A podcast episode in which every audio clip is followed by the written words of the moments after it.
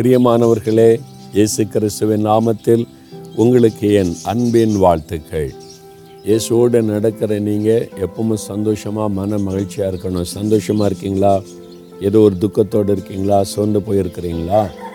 ஒன்றும் பயப்படாதுங்க. ஆண்டவர் என்ன சொல்கிறார் தெரியுமா? முப்பத்தி ஏழாம் சங்கீதம் முப்பத்தொன்பதாம் வசனத்தில் நீதிமான்களுடைய ரட்சிப்பு கத்தரால் வரும். இக்கட்டு காலத்தில் அவரே அவர்கள் அடைக்கலாம். உங்களை பார்த்து சொல்கிறார் நீங்கள் நீதிமான் தானே? இயேசுவின் ரத்தத்தினால் கழுவப்பட்டவங்கெல்லாம் நீதிமான்கள். அப்படி தான் வசனம் சொல்லுகிறார். அவர் பாவத்தில் இருந்த நம்மை அவருடைய ரத்தத்தினாலே கழுவி நம்மை நீதிமானாக்கி இருக்கிறார். அப்போ நீங்கள் நீதிமான்கள். அப்போ நீதிமான்களை தேவன் பாதுகாக்கிறதுல கவனமாக இருக்கிறார். நீங்கள் நீதிமானாக இருக்கிறதுனால இக்கட்டு காலத்தில் கத்தர் உங்களுக்கு அடைக்கலாம். இக்கட்டான ஒரு காலத்தில் இருக்கீங்களா? கடன்காரங்க நெருக்கிறாங்களா? பண்ண தேவை நெருக்குதா? இதுக்கு என்ன பண்ண? அதுக்கு என்ன பண்ண? குழம்பிக்கிட்டு இருக்கீங்களா? பிள்ளைகள் காரியம் கணவர் காரியம் மனைவி காரியம் பிஸ்னஸ் காரியம் திருமண காரியம் ஒரு இக்கட்டான சூழ்நிலையில் இருக்கிற அப்படின்னு நினைக்கிறீங்களா?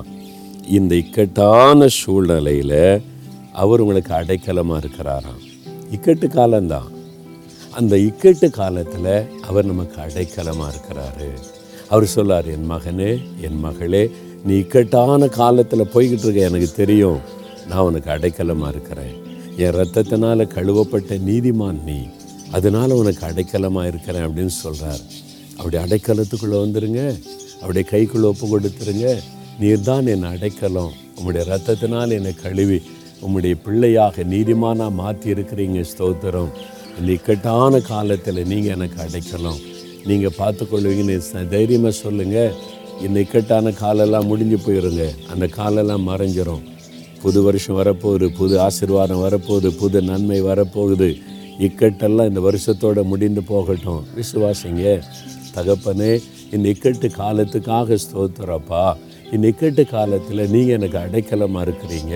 உங்கள் அடைக்கலத்துக்குள்ளே என்னை ஒப்பு கொடுக்குறேன் நீங்கள் என்னை காத்துக்கொள்ளுங்க நடத்துங்க. இந்நிக்கட்டிலிருந்து விடுதலையாக்குங்க. நான் அதை விசுவாசிக்கிறப்பா எப்பவுமே நான் உங்களுடைய அடைக்கலத்திற்குள்ளே இருக்க அர்ப்பணித்துக் கொள்ளுகிறேன். இயேசுவின் நாமத்தில் ஜெபிக்கிறேன் பிதாவே. ஆமேன் ஆமேன்.